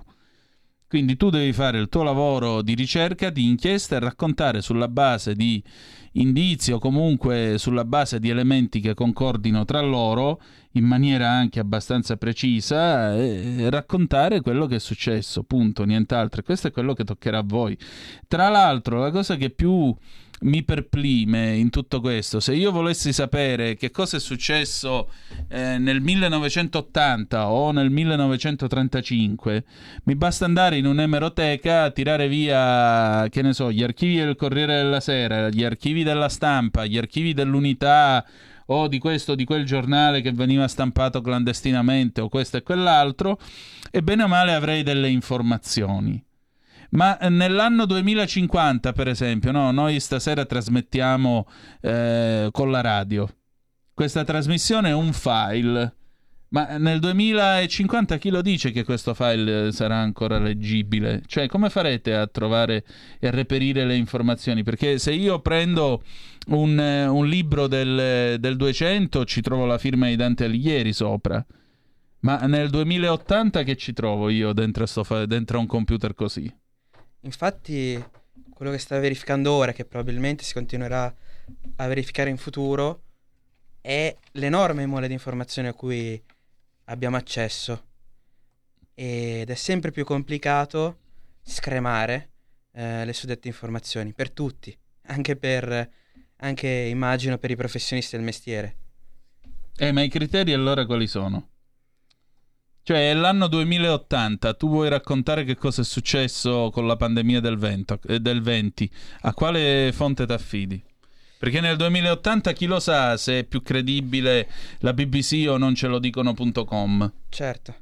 Eh, bisognerebbe sempre cercare, per ogni investigazione storica, anche avere un minimo di conoscenze del, eh, anche dell'argomento, magari scientifico, eh, per cercare di valutare meglio, il meglio possibile, non perfettamente perché quello è impossibile purtroppo, probabilmente, ma no, il meglio abbiamo possibile, detto la possibile verità. Esatto, la possibile verità e la miglior fonte di, la miglior fonte di informazioni. Mm, quindi comunque stilare una graduatoria, presumo. Nel frattempo sì. sono arrivati alcuni messaggi sulla nostra pagina Facebook. Pier Vittorio Scimia, ciao a tutti, ciao a te. Poi ancora Marisa Mattei, buonasera a tutti voi, buonasera a te Marisa. Eh, Francesco ci parla del flipper, nel 76 è troppo, ma nell'86 ricordo ancora c'erano, sì li ricordo anch'io. Eh, io l'ho comprato anche alla Nintendo Switch a mio figlio, ah, gli hai pigliato il flipper virtuale, bene. Ti diverti? Rossana Mattei, buonasera a tutti, buonasera anche a te. Intanto che ora si è fatta, pian pianino si sono fatte niente meno... Bello sto foglio, sto foglio Excel che si vede sulla diretta. Che cos'è? Ah no, sono io che ho le traveggole, ok. Nel frattempo si sono fatte le 19.22 0266203529 se volete essere dei nostri oppure 346 642 7756 abbiamo trasmesso Shalamar Night to Remember dell'82 altro pezzo che chiaramente ha fatto anch'esso la storia della dance di quest'anno. Stasera, tra l'altro, qua a Milano c'è un concerto. Si esibiranno chi si esibirà? Fabri Fibra, se non sbaglio, e tutta un, una serie di trappers. Perché ora c'è la trap, lo sapete. E mentre venivo giù col treno, c'erano questi giovani che cantavano roba del genere. Aspetta, perché me la sono segnata. Sono dei versi veramente che io ho trovato immortali e me li ero appuntati perché veramente siamo andati oltre l'ermetismo di Pasquale Panella e dei dischi bianchi di Lucio Battisti. Quindi pensate un po', sentite qua che cosa, che cosa ho ascoltato. Andiamo un attimino in giù. Attimino non si dice, che è una brutta parola, vergogna a me. Uh, ho voglia di svuotare il portafoglio, yeah! Milano sushi e coca. Ora, ho voglia di svuotare il portafoglio. Tutti abbiamo voglia di svuotare il portafoglio almeno una volta tanto nella vita. A Monte Carlo, da qualche parte. Ma al di là di questo, cioè, boh, non lo so. Li ho sentiti cantare, ma non, non, non mi dice granché la trap, posso dirlo. Invece trovo Trovo il rap una forma intellettuale interessante anche. Dovrebbero entrare nelle antologie i testi del rap, perché secondo me sono l'unica cosa forse veramente innovativa dal tempo dei futuristi stessi. Cioè, dopo Zang Tumb Tumb c'è Fabri Fibra, c'è Caparezza, tutta questa gente qua che ha scritto veramente delle cose interessanti anche per la metrica, per il modo di esprimersi in italiano. Questo sì, ma eh, svuoto il portafogli Milano Sushi e Coca o anche la stessa mischetta pazzesca come dice ogni volta pazzesca buh non lo so non, no, diciamo che non sono in sintonia con questo modo di fare musica posso dirlo insomma io posso Posso, posso, sono arrivato fino ai campi gialleggiano di frumento di Pasquale Panella, però ammetto che eh, dopo Panella, insomma, più, più, in là non sono riuscito a spingermi oltre, anche perché stiamo parlando appunto dei famosi dischi bianchi che furono oggetto di critiche immani nei confronti del povero Battisti. Una... I, dischi, I dischi bianchi col tempo si sono create delle scuole di pensiero. Una scuola che dice che sono delle ciofeche immani che Lucio Battisti abbia fatto questi dischi praticamente per passatempo quasi, insomma, offendono il maestro di Poggio Bustone. Un'altra scuola, e io onestamente appartengo a questa seconda scuola, li ritiene delle vere e proprie opere d'arte per l'uso delle parole, per le scelte musicali che fece Battisti, tipo Cosa succederà alla ragazza, che è un vero e proprio concept album.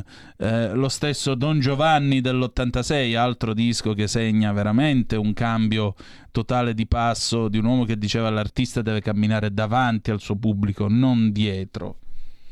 Per cui se gli dai delle cose un po' più un po' più raffinate. È vero che non è acqua azzurra, acqua chiara, però è altrettanto vero che Battisti aveva ancora un sacco di cose da dire e chissà che altro avrebbe detto se non fosse morto eh, poco più che 55enne nel 1998. Tra l'altro si è sempre parlato di questo famoso eh, inedito. C'è chi dice che ci sia. Io, mh, mm, insomma, una persona che conosco e che bazzicava l'ambiente dice che l'inedito non sia mai esistito e quindi non ci sarebbe questo disco che da vent'anni sarebbe stato occultato dagli eredi di Lucio Battisti e di conseguenza non sarebbe mai stato pubblicato. Poi sapete, eh, su Battisti si è detto tutto e il contrario di tutto, forse sarebbe solo il caso di mettere su un disco e ascoltare i suoi pensieri e parole sia con Mogol che con Pasquale Panella perché francamente quello che ci ha lasciato sarà roba buona anche due, per i prossimi 200 anni o fra 200 anni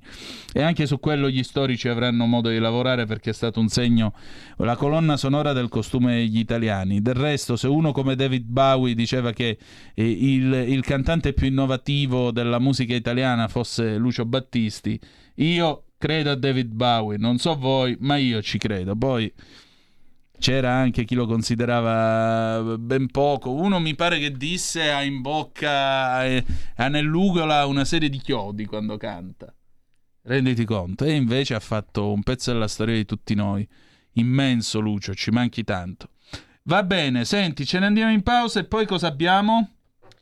Abbiamo eh, Cose dell'altro mondo e poi? E il paese della sera. We'll be right back, a tra poco. Stai ascoltando Radio Libertà. La tua voce libera, senza filtri né censura. La tua radio.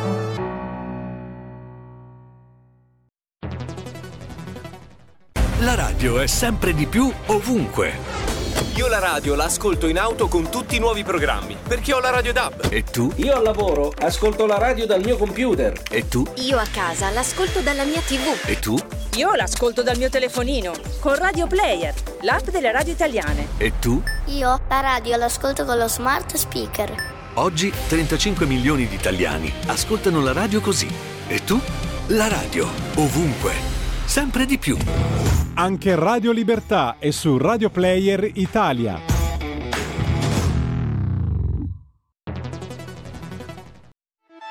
Stai ascoltando Radio Libertà, la tua voce libera, senza filtri né censure, la tua radio.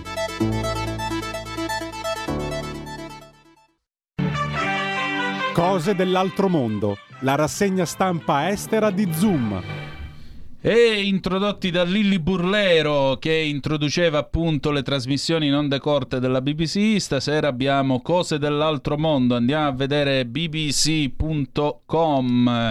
Uh, il Messico condanna la crisi di confine per la morte dei migranti in Texas.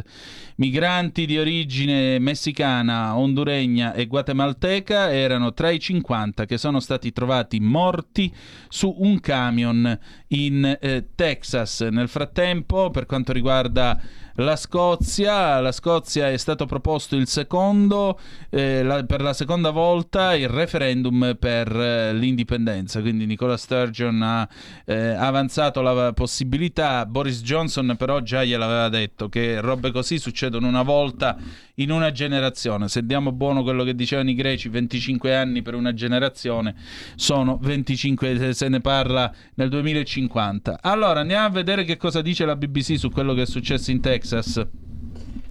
Povertà e disperazione hanno portato alla morte di almeno 50 migranti abbandonati in un camion eh, in Texas. A dichiararlo il presidente del Messico, Andrés Manuel López, López Obrador, ha condannato il traffico di esseri umani e la mancanza di controlli al confine, il peggior caso di morti di migranti dovute appunto al, um, alla clandestinità negli Stati Uniti d'America. Eh, quasi due dozzine di messicani, sette guatemaltechi e due honduregni Segni erano tra i morti. Eh, quelli che sono stati trovati vivi, inclusi quattro bambini, sono stati portati all'ospedale. I sopravvissuti erano caldi al tocco e soffrivano di, col- di colpo di calore e naturalmente insolazione. Mm, eh, fino ad oggi, le, al momento, le autorità messicane hanno dichiarato che almeno due cittadini eh, messicani sono, stanno ricevendo delle cure per disidratazione in ospedale. Le autorità consolari stanno lavorando per confermare le loro identità. Le autorità stanno anche lavorando per confermare le nazionalità delle vittime mancanti. Secondo le autorità americane, tre persone si ritiene abbiano fatto parte eh, della, mh, del, diciamo così, del gruppo che si è occupato di farli passare clan- clandestinamente e quindi sono stati arrestati.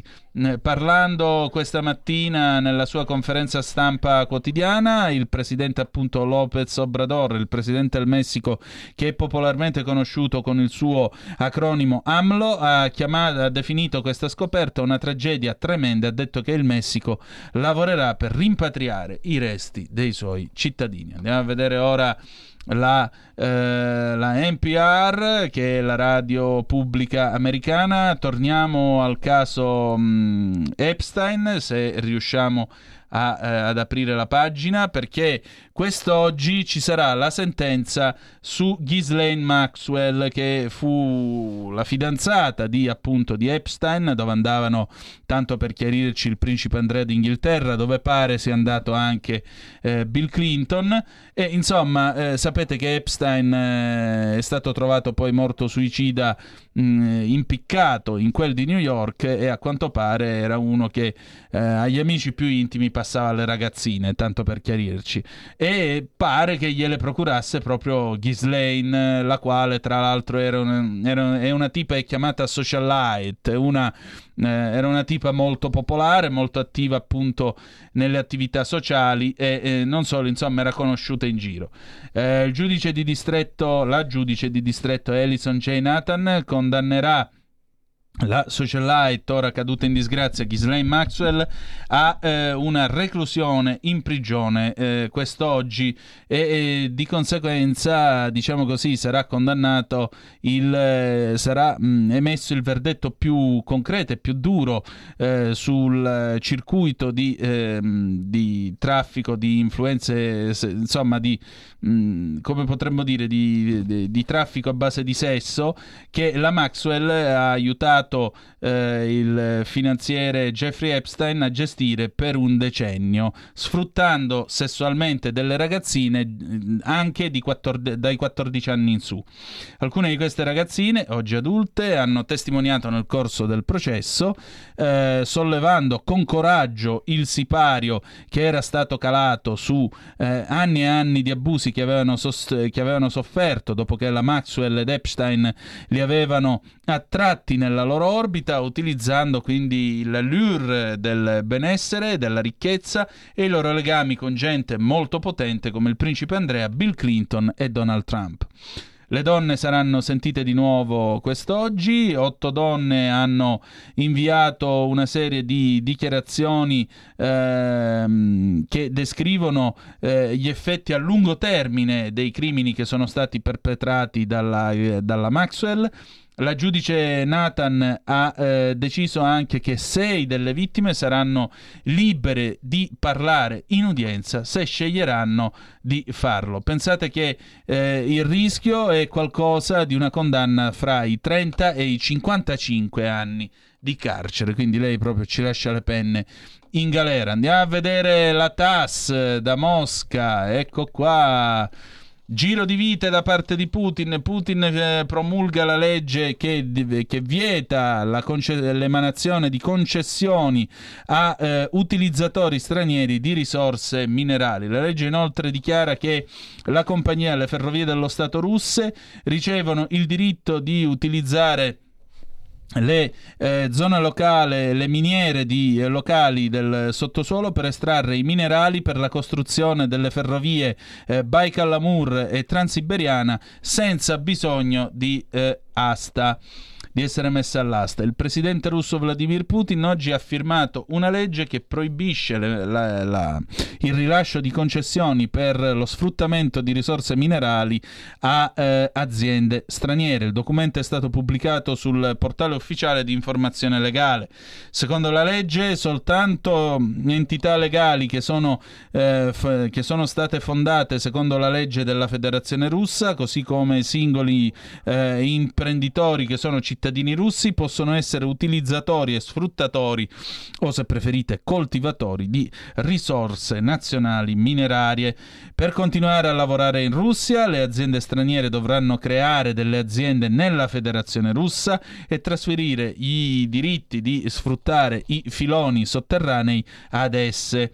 Le licenze valide per l'uso del sottosuolo, per la coltivazione del sottosuolo che al momento che sono al momento intestate a degli stranieri saranno trasferite a realtà russe oppure saranno restituite al fondo che si occupa della gestione delle miniere. La legge dichiara che entro 30 giorni dall'entrata in vigore di questa legge le aziende straniere devono ricevere appunto comunicazione della necessità di trasferire il diritto di sfruttamento del sottosuolo a un'entità legale russa, una realtà eh, russa. Dopo di questa, entro 90 giorni, eh, i titolari di concessioni di sfruttamento del sottosuolo che sono stranieri devono creare un'azienda che rispetti le normative della Federazione russa allo scopo di continuare con le loro attività.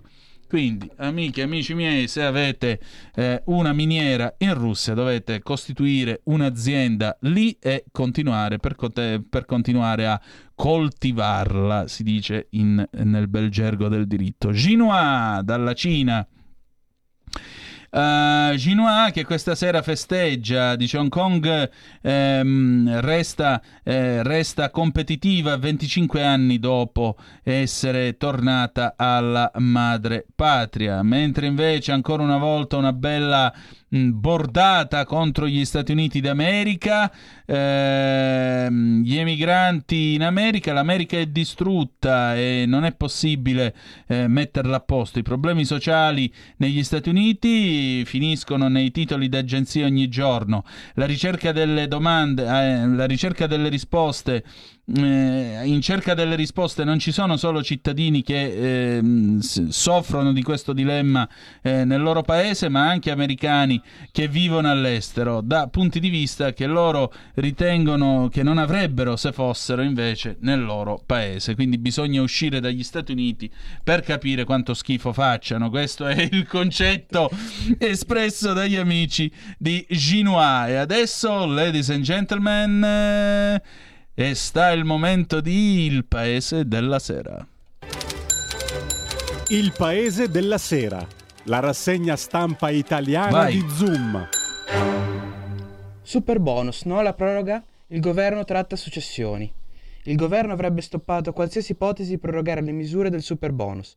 Non vi sarebbe infatti la disponibilità a mettere in campo ulteriori risorse. Ecco, siamo sempre sull'Ansa. Draghi avanti con le sanzioni, la Russia deve trattare. Conferenza stampa del Presidente del Consiglio El Mau alla fine del G7. Un vero successo, unità, grande coesione sull'Ucraina. Subito lo sblocco dei porti. Per Gutierrez siamo vicini. Putin non verrà al G20, forse intervento da remoto. Il Presidente indonesiano su questo è stato categorico. Sapete che ieri la tassa aveva ventilato invece la possibilità di una presenza di Putin. Ancora il Covid. 83.555 nuovi contagi, 69 le vittime, tasso all'11,6%.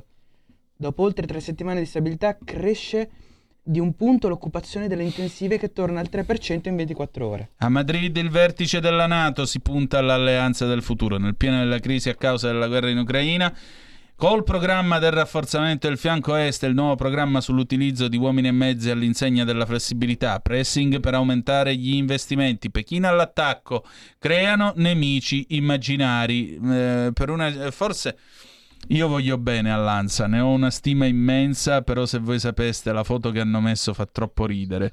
Eh, c'è eh, Biden, appunto quello che dà la mano agli amici immaginari, che però sta tenendo per un gomito il re di Spagna, Pennellone, Felipe VI.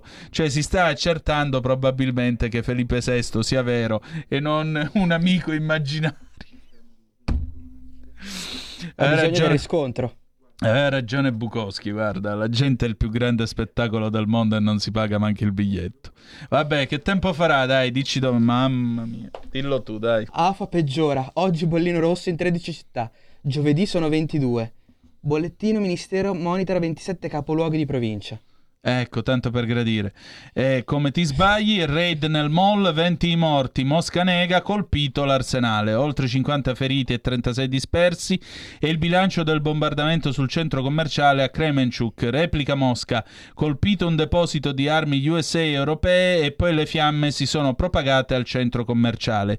Kiev è un altro crimine di guerra, Medvedev nato in Crimea sarebbe la terza guerra mondiale. Andiamo a vedere invece il tempo che ci aspetta nei prossimi giorni giorni? No, questo no. Allora passiamo all'Aggi. Andiamo con l'Aggi, vai con l'apertura. Stoltenberg prudente, su Svezia e Finlandia non prometto niente. Nessun alleato della Nato ha sofferto più della Turchia a causa del terrorismo. Il PKK è un'organizzazione terroristica. Draghi, l'Unione Europea accelera sul price cap. A settembre il rapporto della Commissione. Il Premier, le sanzioni alla Russia sono essenziali per la pace. Non c'è pace se l'Ucraina non riesce a difendersi. C'è oppressione ma non pace. Finora il sostegno dato all'Ucraina è stata la condizione essenziale per difendersi. L'ha fatto con efficacia e con coraggio. Braccio di ferro dei ministri UE sullo stop ai motori termici. Non tutti vedono di buon occhio l'imposizione della Commissione approvata anche dal Parlamento europeo, di vietare le auto a motori termici dal 2035. Ecco, speriamo che questa idiozia si fermi. A proposito, per Berrettini Wimbledon è finito prima di iniziare. Il tennista romano sconfitto dal Covid, non ho parole per descrivere l'estrema delusione che provo.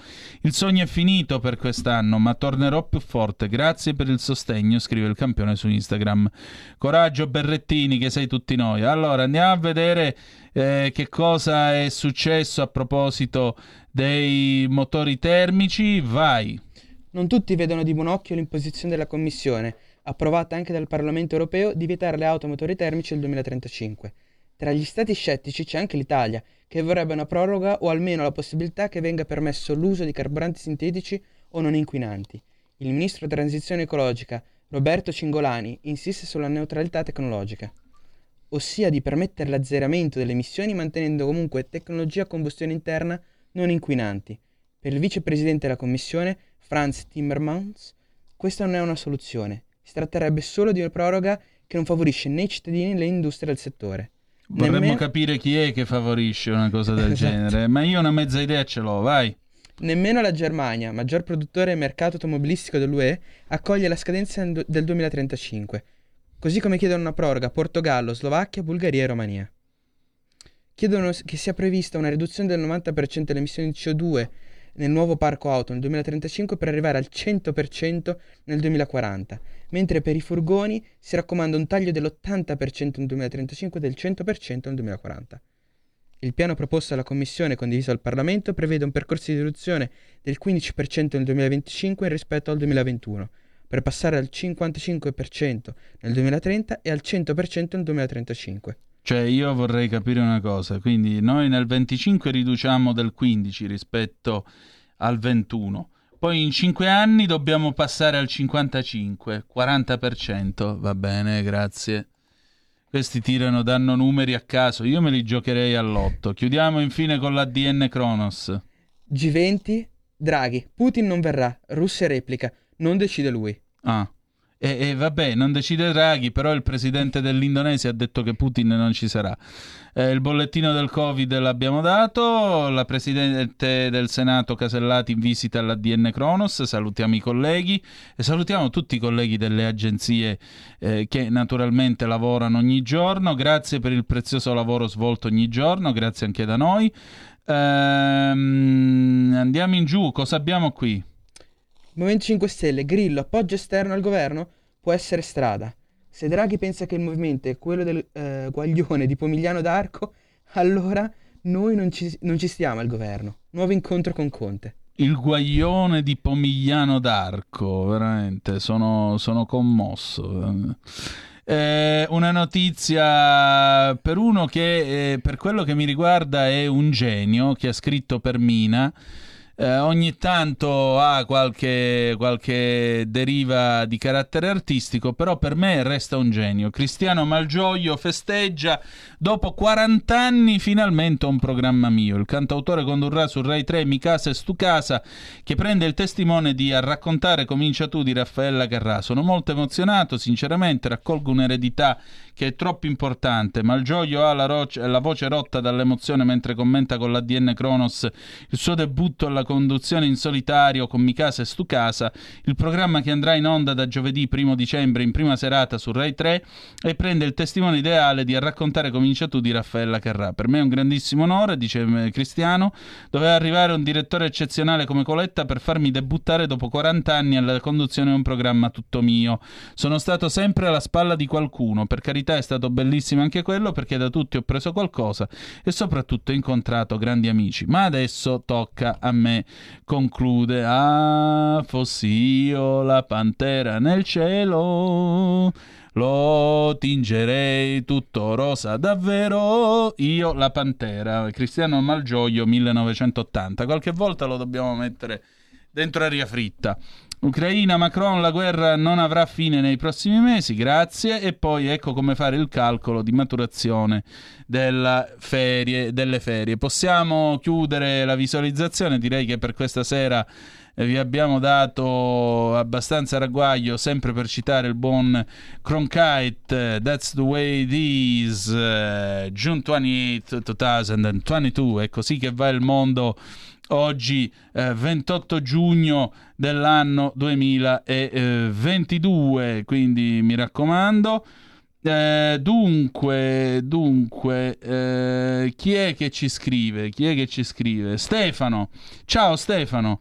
Allora, che ci ha mandato una zappa. Bastava l'Ucraina, ormai ha rotto le palle pure Draghi. Comunque ridere sul fatto di Biden è abbastanza triste perché questa sua mano dest- perché ha in mano il destino della nostra nazione e di tutte le altre. Vabbè, buona serata a Torino. Eh, senti, guarda, eh, la nostra non è, non è, che noi lo deridiamo, la nostra è satira. Satira è un uso intelligente della propria intelligenza che viene fatto per ridere non con qualcuno, perché quella è l'ironia, ma per ridere contro qualcuno. Ora, non è, non è un caso che, eh, almeno per quanto riguarda il sottoscritto, il presidente attuale degli Stati Uniti d'America sia totalmente unfit, non adatta a quel ruolo. E proprio non è tanto per il fatto che egli eh, provi a dare la mano ad amici immaginari, perché quella è soltanto la ciliegina sulla torta, ma anche e soprattutto per la completa mancanza di, eh, di strategia. Lui non ha assolutamente idea di quello che deve fare. Guardate la fuga che c'è stata l'estate scorsa a Kabul una cosa che nemmeno a Saigon nel 75 sono scappati in una maniera vergognosa gli americani, vergognosa. E se l'America non fosse scappata in quel modo dall'Afghanistan, io ti dico che non ci sarebbe stata la guerra in Ucraina. Ti dico che non ci sarebbe stata. Poi avete appena fatto chia- capire chiaramente che la Juve è una dittatura, ma noi non stavamo parlando della Juve, perché se tutti i membri chiedono delle proroghe e la UE ci manda a quel paese vuol dire che lei è una dittatura, ma non diciamo è perché a me facciamo parte della Lega, quella normalizzata. E mi sa che hai sbagliato, in, che hai sbagliato numero però, amico mio Stefano, mi sa che hai sbagliato perché eh, noi non stavamo parlando della Juventus, anche perché lo sai che in questa trasmissione, proprio per precisa disposizione del conduttore nonché autore, qui non si parla di calcio perché io non ne so niente. Io te l'ho detto, se vuoi parliamo di calabrese estremo perché è l'unico sport che pratico insieme con l'assalto al frigo. Tu stai studiando calabrese estremo perché sento Sto che provando. ogni tanto Eh, ti viene... Come sono- mai? Ma tu hai origini, facci capire. No, eh, non ho origini, ma sto imparando dal maestro piano piano per osmosi. Mm. Quindi Mamma piano- mia, che, che- che servilismo, Chiaro, veramente. chiaro. Pur di fare carriera, Certo, pur di certo. fare carriera, veramente. Non ho Sposta parole. tutto, proprio. Sì, così bisogna essere spregevoli. Spregevoli, accondiscendenti, geishe soprattutto, veramente. Yes, no? man, sempre comunque. Yes, man, oh yeah. sì, sì, sì, proprio così. Allora, ecco, allora facciamo una prova. Io, il- come funziona il calabrese estremo? Tre respiri profondi e poi vai in un colpo solo, ok?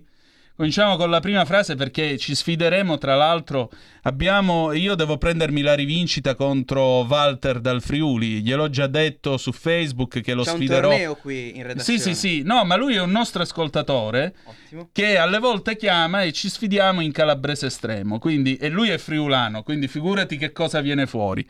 Allora, tre respiri profondi. La frase da dire in calabrese estremo è la tata di Totti è tutta tette. Sei pronto?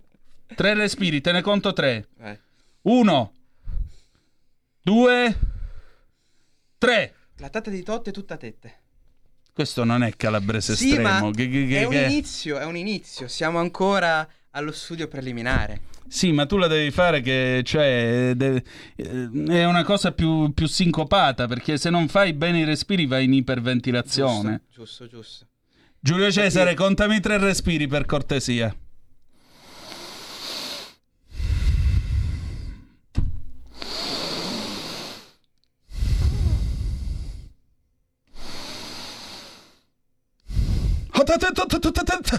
Visto? Mamma mia. Vede? E non sono andato in iperventilazione. Eh, Pasquale Diano Marina maestro. è il nostro maestro. Un saluto a Lillo Petrolio, a Greg e a Carolina Di Domenico. Vi vogliamo bene. Pure a Grandi Lundini. artisti. Lundini è un genio. Sì, la- sabato scorso ne ha fatta una, quella a noi che andavamo ad Asti. È una cosa, cercatela su YouTube perché io sto male solo a pensarci. Va bene, bella gente. Noi abbiamo finito per questa sera. Eh, domani proveremo di nuovo con eh, il calabrese estremo, vedremo se riuscirai a insomma a ingranare. Però vedi che hai capito com'è che funziona, no? Sì. Quindi tre respiri profondi, poi il TH aspirato, bello scandito e lanciato. Perché qua Eh? facciamo anche cultura a tutto tondo. Certamente, soprattutto con la panza la facciamo. Allora, va bene. Noi abbiamo finito per questa sera, finiamo anche con i nostri frizzellazzi e che dire di più?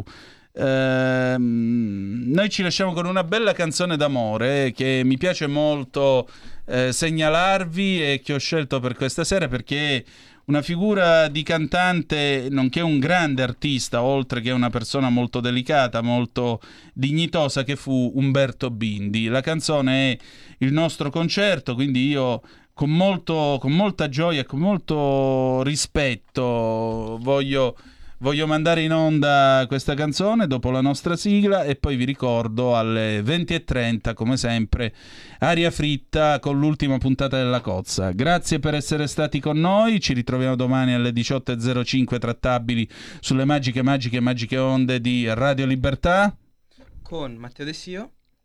e Antonino Danna. Eh, e soprattutto ricordate che the best come, il meglio deve ancora venire. Buonasera.